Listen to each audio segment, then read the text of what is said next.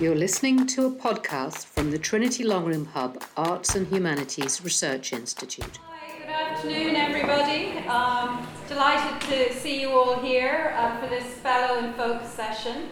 Um, for those of you who don't know me, my name is Aileen Douglas. I teach uh, in uh, the School of English, um, mainly 18th century material, and I'm the Director of Research there. Um, and uh, the fellow uh, in focus today is uh, Susan Manly from the University of St Andrews. By the way, I'm, we, have taken a split on the use of the microphones, so I'm going to try and do without, and Susan is going to go with, and then we can poll the audience halfway through and see whether it's working or not. Can everyone hear me right now? Yes. Brilliant. Okay. So, um, Susan is a specialist in 18th and 19th century uh, writings, both Irish literature and uh, English uh, literature. Um, and she's among her publications are a monograph on language, custom, and nation uh, in the 1790s. She's edited um, several of Maria Edgeworth's uh, texts uh, for different publishers uh, including uh, practical education and Harrington.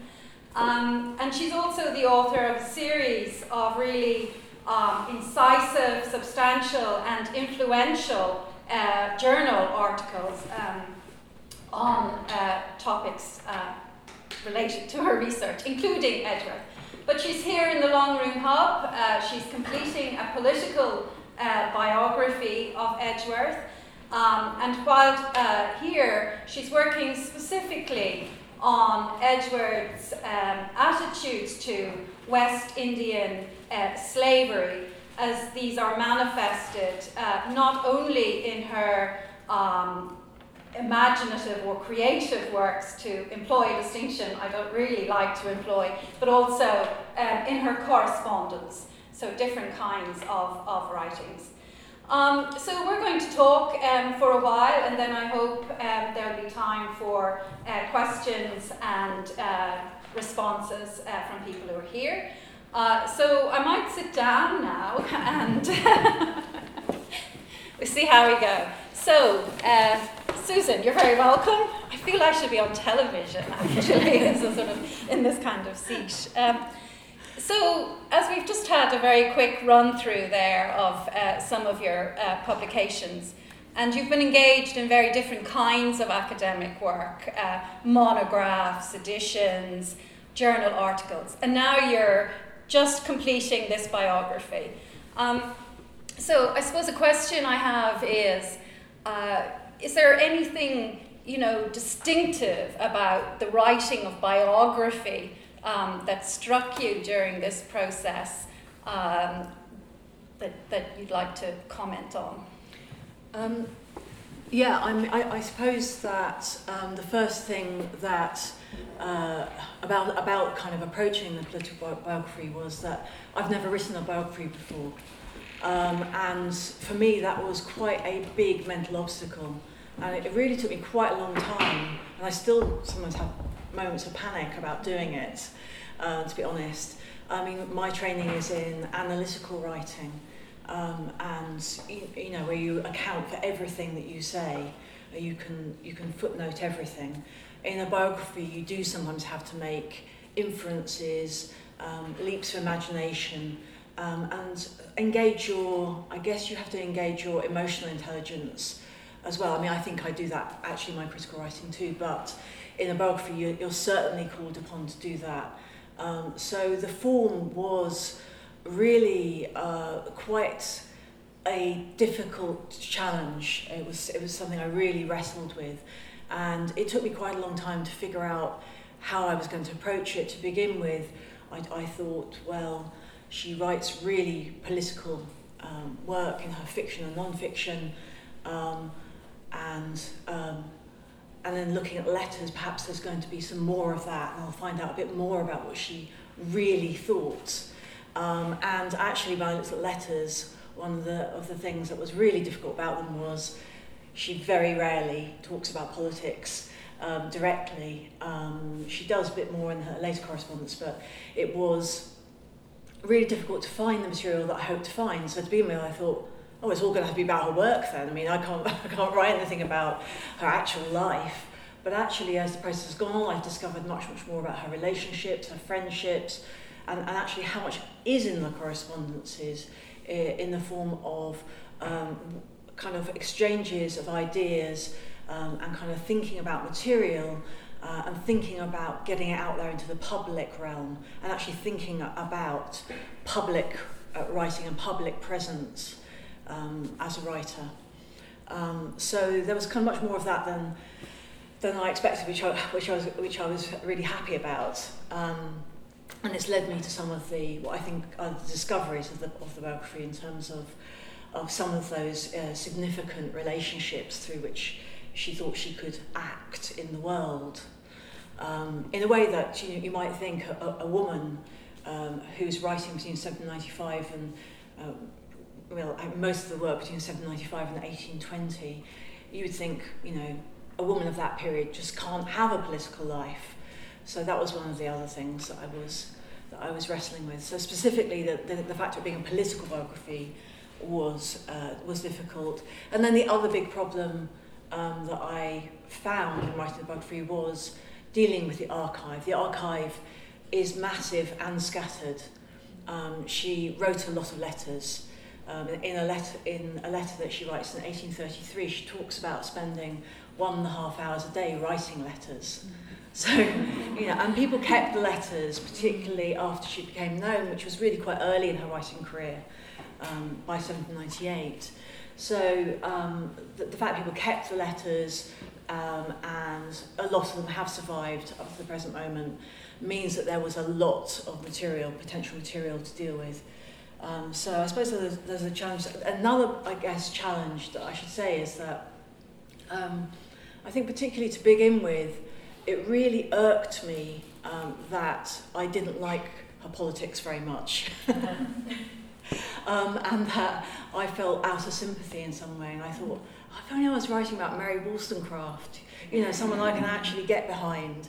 Um, but uh, actually, the more I've gone on again, the more I sort of have come to a certain respect. Even if I don't, even if there are some things that she says that I really still don't like. Um, so I suppose I've had to expand my empathic boundaries to certain extent, which I don't think is a bad thing um, to do. Um, and I suppose, that, yeah, the other opportunities of writing biography, I suppose it is actually, uh, you know, the flip side of um, how on earth do you write a biography when you've never written a biography before is, oh, this is a, a creative opportunity. You know, it's an opportunity to actually um, to try to try my hand at telling a story in some ways, um, as well as uh, an argument. And how much does a, is a story an argument? How much is an argument a story? So exploring those sorts of you know uh, overlaps has been sort of really interesting, um, interesting for me. Um, yeah, I think that's probably. yeah, yeah I mean I think in some ways, you know, I'm, I'm very interested in your, you know, you're talking about leaving, you know, leaving the skill set that you're very comfortable with and, and then, you know, moving into kind of challenging territory. Um, but also, I mean, one of the things I was wondering about was um, how your sense of Edgeworth might have changed, you know, in the writing of the biography, which you've, you know, begun to, to answer there. And related to that, um, you know, the last biography of Edgeworth is Marilyn Butler's, nearly 50 years old now. Still an absolutely, um, you know, necessary um, work. But, but things do move on. And I'm wondering how your Edgeworth, this projection that was one of the challenges of, of writing, um, might be different from Butler's Edgeworth. Um, yeah. Um, yeah, well, I suppose I should say a certain thing about anxiety of influence. Um, as regards Marilyn Butler, she was my thesis supervisor. so, so uh, and she used to, you know, take me down to her kitchen and give me cheese on toast when I arrived as a very hungry um, PhD student after a long bus journey to see her for supervision. So, um, I have this sense of of um, real sort of um, personal, I suppose, anxiety uh, that, that began, at least I, I began with that feeling of personal anxiety. And I, I don't think my biography will supersede hers, that's for mm. sure. Mm. Um, I think that um, one of the things about, about Butler's biography is, as her name suggests, she was part actually of the Edgeworth clan by marriage. Mm. Um, so, um, in fact, my copy of her biography of Edgeworth uh, is inscribed um, uh, to uh, Aunt Ruth. I hope that my Maria is indeed your Aunt Maria. Um, so she's writing there to an older um, relative within the Edgeworth clan uh, who actually remembered Maria Edgeworth. So, um, so that kind of sense she, she, she clearly had a sort of sense of anxiety about the biography that she was mm. writing and representing Edgeworth. Um, the, the kind of Edgeworth that, that she represents is very much a family um, person. Um, so she writes a great deal about the whole family in that in that biography, which is accurate and you know important because Edgeworth did kind of pass every, sort of lot of, a lot of what she wrote around the family, um, and so they did have a lot of input. Um, and then, of course, you know, they've got the question of her father. Um, it's impossible actually to write a biography of Edgeworth without writing quite a lot about Richard Lovell Edgeworth because um, some of you will know this, um, she regards herself as um, his partner in some ways, um, his, his kind of intellectual and writing partner. Um, and his politics clearly influence hers. Um, so so I, I have to kind of uh, sort of keep, keep that in there. Um, but one things that, Maria, that um, Marilyn was really doing in her biography of Maria Edgeworth was uh, she was really tracing uh, the writing of the works. That's something she does in detail, and that's incredibly useful. Um, but she wasn't really writing a political biography. Um, so my biography, I think, differs in that it's more of um, a, uh, an intellectual uh, biography one in which I'm looking at sources of her ideas in much more detail than Marilyn was, was inclined to do. Um, and um, I think I say she touches on, on some aspects of, of her life, uh, which I have expanded on uh, kind of a lot. So, um, you know, certain collaborations outside the family she touches on, um, but I found out a lot more about those, and I, and I, I would say a lot more about those in, in my book. Um, I think the other thing that's changed is um, Ireland. Mm. Um, and, you know, Marilyn's uh, biography emerged in the, in the late 1970s. Ireland was a really different place. Um, and um, I've been able to benefit from all of the work of the last, well, at least 25 years, which have really sort of transformed um, the, you know, the present sense of what Ireland is, um, and also has transformed um, our, and expanded our sense of how people imagined Ireland's future might be in the late 18th century, in early 19th century. Um, so lines which seemed much more solid, um, I mean, there are lots of ways in which one can talk about this, um, you know, sort of in, in the late 70s, you know, approaches would, would be completely different, I think, because of the of the way in which that debate has moved on. Mm-hmm. Yeah, I mean, certainly, I think Ireland is much more prominent um, in you know your understandings of Edgeworth um, than they perhaps were in Butler's, where Ireland is is is there, but it's it's more recessed, if you like, and um, uh, yeah. So, so, so staying with the politics and, and going back to what you were saying about the correspondence and the discoveries um, uh, in, in this biography, um, you were talking on Wednesday morning, for those of you who were at the coffee morning uh, here, about um, Edgeworth and West Indian slavery um, and about your own kind of negotiation of that ethically as a biographer. And maybe now you could sort of rehearse, you know, the discovery, the issues um, uh, for this audience and say a little bit about your kind of ethical sense of that as a biographer? Mm. Um, well, I mean, it might be hard to do that succinctly, but yeah. just to kind of give it, yeah. give it a sense. Um, I'll, I'll try to do that.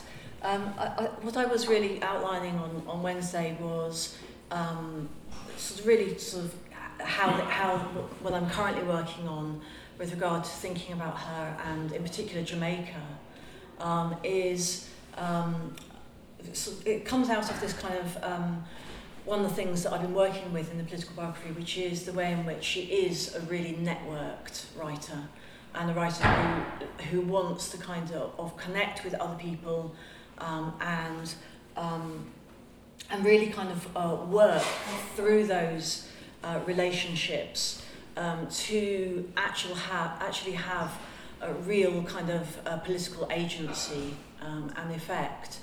Um, when it comes to the whole kind of question of um, slavery, uh, the way that she approaches it is clearly um, impinged upon by the fact that she was herself the uh, owner, or um, well, a sort of, you know, as the kind of daughter of the owner um, of an estate. So she was the manager um, of an estate.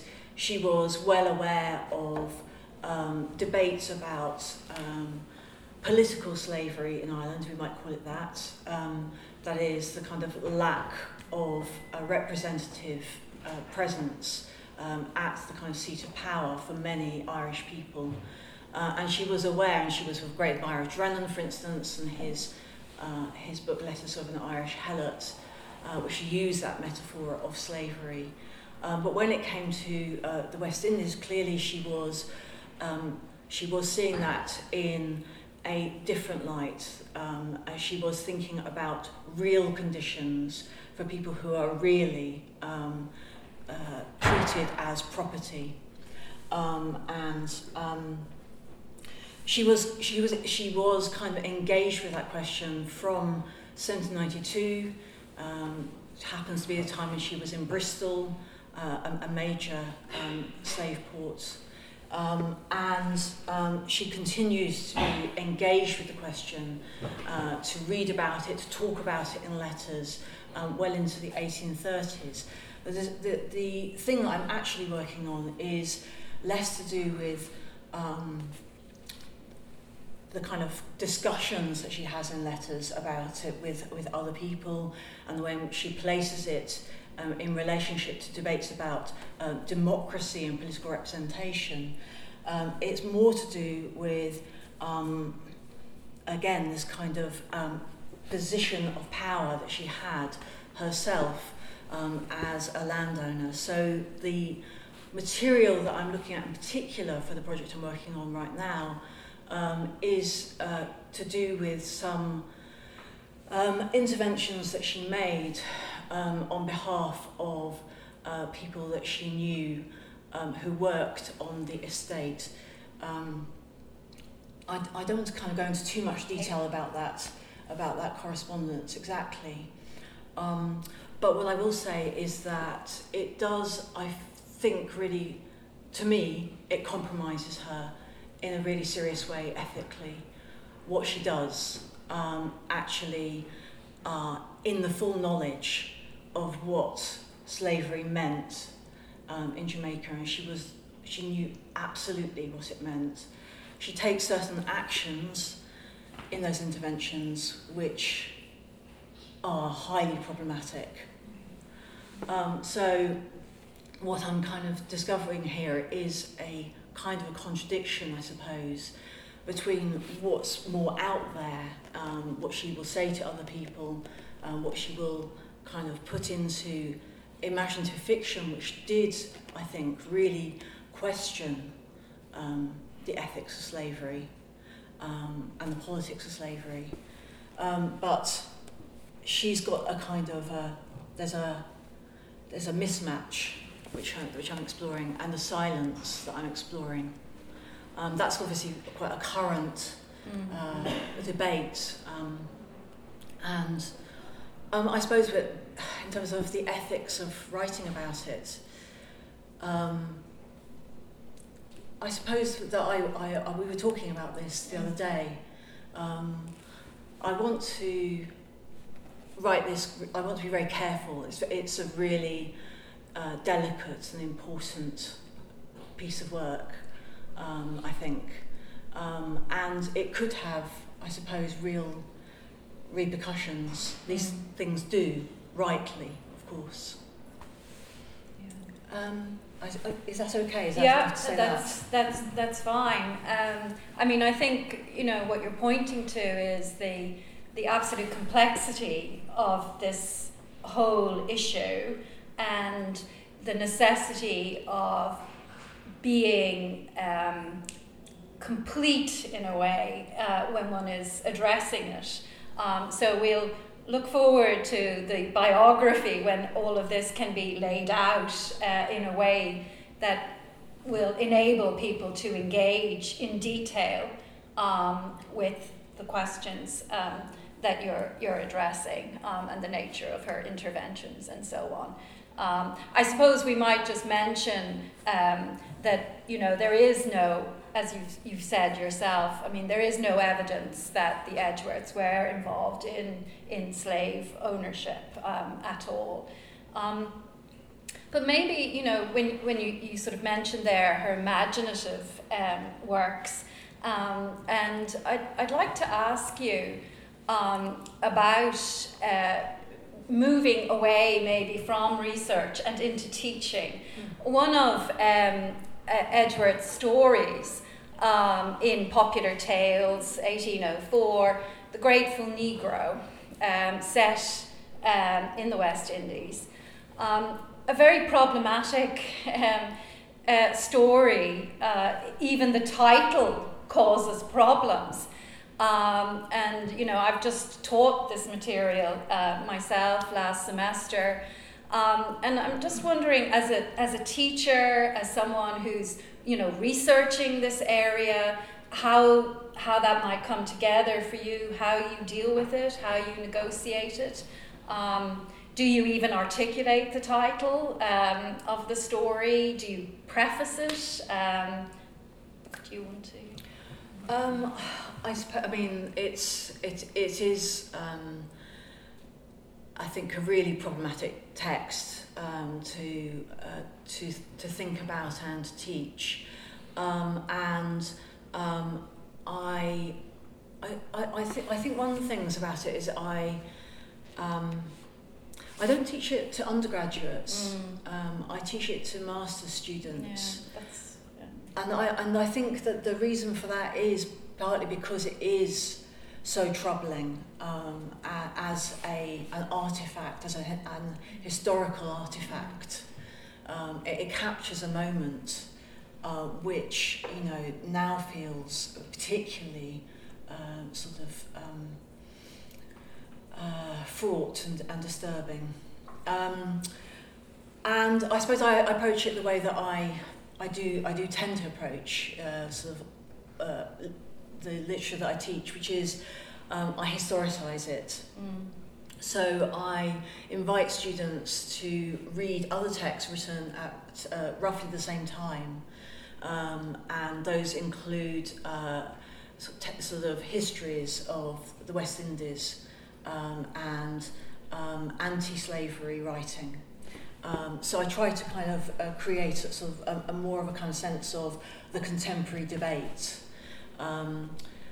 And so, for instance, one of the things that I would put alongside that story is um, Aikin, John Aikin's um, wonderful short piece, Master and Slave, which interrogates this whole question of gratitude mm. um, and, and freedom. So, the, the, the kind of idea of um, uh, in, in Edgeworth's tale, um, she investigates um, using uh, two different um, plantation owners the question of uh, whether freedom is absolute or relative. um, and uh, so she's kind of um, taking one uh, estate owner who is negligent, who takes no interest in the management of his estate, and who permits um, the worst um, abuses to take place without in, attempting to uh, to, to stop them um, or to influence the running of the estate in any direct way other than by taking all the wealth that it produces. And the other owner who um, is uh, more engaged, who actually speaks to uh, the people who are his enslaved workers um, and who attempts to ameliorate the conditions, but also who has conversations with the other guy, trying to get him to um, to start to interrogate what it is they're, that they're both doing.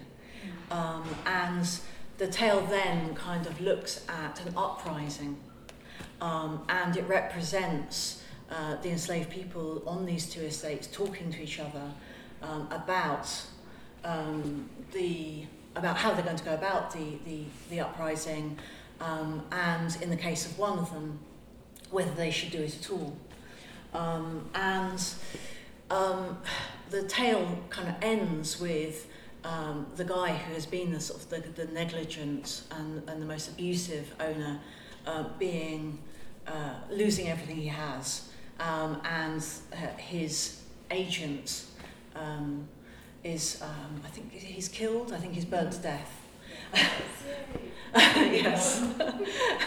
so it has. It, I mean, it's kind of. It's. I think it's uh, one of the things that that, that interests me about the, the tale is that um, Edgeworth does represent those conversations between enslaved people, um, and um, they are um, highly uh, political um, and um, and sort of. There's much much more of those conversations than there is conversations between the two planters. So I, I, I kind of, I, I, I, want, I like, if I can, to get mm. students to think about the structure of the tale, think about what questions are raised and whether they're answered, thinking about the ending of the tale, and thinking about the footnoting of the tale. She does footnote her own fiction a lot. I said this on Wednesday um, because she wants her readers also to stop um, uh, kind of closing their minds to actually kind of to keep asking questions. Um, so her fiction is always kind of really attempting to open things in this way and in a sense not to resolve things mm. that haven't yet been resolved in, re- in you know the real world. Um, so I don't know if that really answers. That's that's a lot of, of kind of different ways of talking about. Well, I asked stuff. you for your entire lesson plan, so I suppose you know, perhaps it could have been a more uh, pointed question. Might have been uh, helpful. Yeah, I mean, I suppose that um, you know, I, I think perhaps you're. I think I'm sympathetic to Edgeworth, but I think perhaps you're more sympathetic. Um, um, in that, you know, I do think that there is, you know, this criticism that's made of her that she thinks all places in the world are the same, you know, Ireland, Jamaica, um, and doesn't recognize, you know, the distinctiveness of slavery, that it's just not the same as being a, you know, a tenant farmer in, in Ireland or whatever. And, you know, I suppose I would probably give that criticism a bit more weight than I think maybe you do. Um, but, you know, I mean, this is a question that readers of Edgeworth kind of struggle with, and, and they sort of come down on different positions. Um, I, I think, um, you know, I'd be interested to hear what people might ask about that. I don't know, we have a little bit more time left to, for questions, and I suppose having sort of um, perhaps been a little unsympathetic to Edgeworth just now, um, I might say, um, talk to you a little bit about Harrington, um, this novel that she uh, published in 1817. I think that you know you've edited Harrington, um, a great edition. I actually have a physical copy of Susan's edition here. Always like a bit of show and tell. Um, I, I think the genesis of Harrington is one of the most interesting um, in all of, you know, sort of literary genesis, um, whatever the plural of that is, um, that I've come across. And, you know, um, Edgeworth, received a letter uh, in 1815 from uh, an American woman, Rachel Lazarus Mordecai, as she became, um, full of respect and admiration, but basically saying, you know, how painful it was that Edgeworth had such anti Semitic characters in some of her writing. And Edgeworth essentially writes Harrington by way of atonement and reparation. Um, can you, would you like to just say a little bit about your approach to that work and the editing of it, um, the, the, uh, the kind of sense of, you know, that seems to me quite an extraordinary thing to write a work and to say, I'm writing this as an act of atonement. Uh, quite, quite extraordinary. Um, yeah, I mean, she actually quotes from Rachel Mordecai, Mordecai Lazarus's um, letter to her, um, uh, and the um, really the, the, the disappointment that mm. that Rachel Mordecai Lazarus ex- expressed to her in those about her anti-Semitic stereotypes. Um, she she publishes it, you know, she publishes the criticism as part of the fiction, um, and. Um, I mean, uh, uh, Harrington kind of uh, was the first Edgeworth uh, fiction um, really that I read actually, mm. um, because when I was writing my PhD, uh, Marilyn Butler kept talking to me about Maria Edgeworth and um, suggesting that she should be part of the thesis, and I didn't accept that suggestion. but when I revised when I revised it and uh, made it into a book, um, I did have, mm, I added a chapter on Edgeworth. yeah. yeah, she definitely did get in there. Um, so um, Harrington was my first kind of point of contact with Edgeworth's writing at all. Uh, I just finished uh, writing my thesis and, um, and Marilyn was, was running at Oxford College at the time and she didn't have time to kind of get on with this edition. Mm. So she said, would you just do, would you have a go at kind of just making a footnote plan? And I read it and um, and then I looked at the first edition. Um, I picked up an 1825 edition in a second-hand bookshop um, and I'd used that. But then I'd gone back to kind of also look at the first edition to see if there were any differences, not expecting there to be very much. And there were lots of differences. Um, and um, it, it turned out that that um, this was a book that, when it was uh, looked at again for the first um, complete edition of Edgeworth's works in 1823 to 5, um, uh, Edgeworth kind of handed it over to her half sisters to deal with, and one of them in particular um, took a took a kind of red pencil to quite a lot of it, and removed uh, quite a lot of the what was originally in there for, for Edgeworth's purposes, which were these kind of frank expression, frank anti-Semitic expressions um, she puts into the mouth of some, of some of the characters, because she's dealing with anti-Semitism. The main character is a, a kind of a, a, an anti-Semite, and it's really a kind of book about um, how he begins to unlearn that. Um, and this kind of this editing uh, which was clearly, I, I mean, I, I, it's not really clear why that happened. Um, maybe it was felt to be a bit too kind of, um, a bit a bit offensive in, in a, but not in a kind of way that we would recognise, but, but just kind of a bit too um, uh, kind of explicit. Um, and it was thought like, you know, you replaced the word Jew even with um, Israelite, maybe that would be better. they seemed to think that was better. Um, and what that, what that meant was that the whole tone of the novel changed. Um, and so, and I, I went to, to Marilyn and I said, uh, there is this really big difference between the first edition and the subsequent editions. And she said, um, oh, I think that you've got to do this edition. Here you are. so she just handed it over to me. Um, so, um, yeah, I mean, approaching it was was partly kind of like looking at that uh, at Edgeworth's decisions, what she was doing in those particular moments, um, and what I was also interested by was that she wrote it really, really quickly. Mm. Um, she wrote it within about two to three months, um, and she was hurrying to, to write mm. it because her father, her father's health was failing, and she thought he might die before she finished, and she wanted it to be finished for him partly. Um, it's partly a, a, a novel about uh, a, a young woman. There is a uh, the, the, the woman that Harrington, the title character, was in love with, um, who is the daughter of this Spanish Jew. Um, she has a great feeling for her father, and I think that was a kind of, it was a kind of letter of filial affection to him as much as it was um, a, a novel about anti-Semitism. Um, so she wrote it really quickly, but it is like all of Edgeworth's books, full of allusions. So either she'd already read a great deal of sort of material that went into it, uh, or she very, very quickly got it under her belt. But it is again, it's an, another of these books, um, as mo- as they they mostly are, um, where as you, you, you, you've got a kind of surface kind of thing going on, but, mm-hmm. but you've also got so much debate going on below the surface in the form of the, of the allusions and references.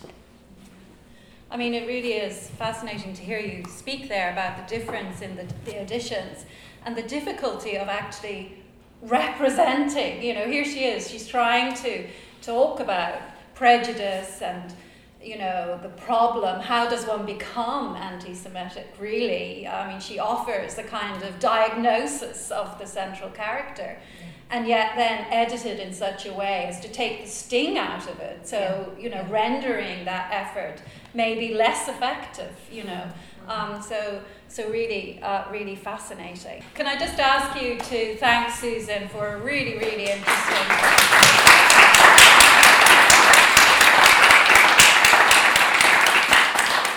Thank you.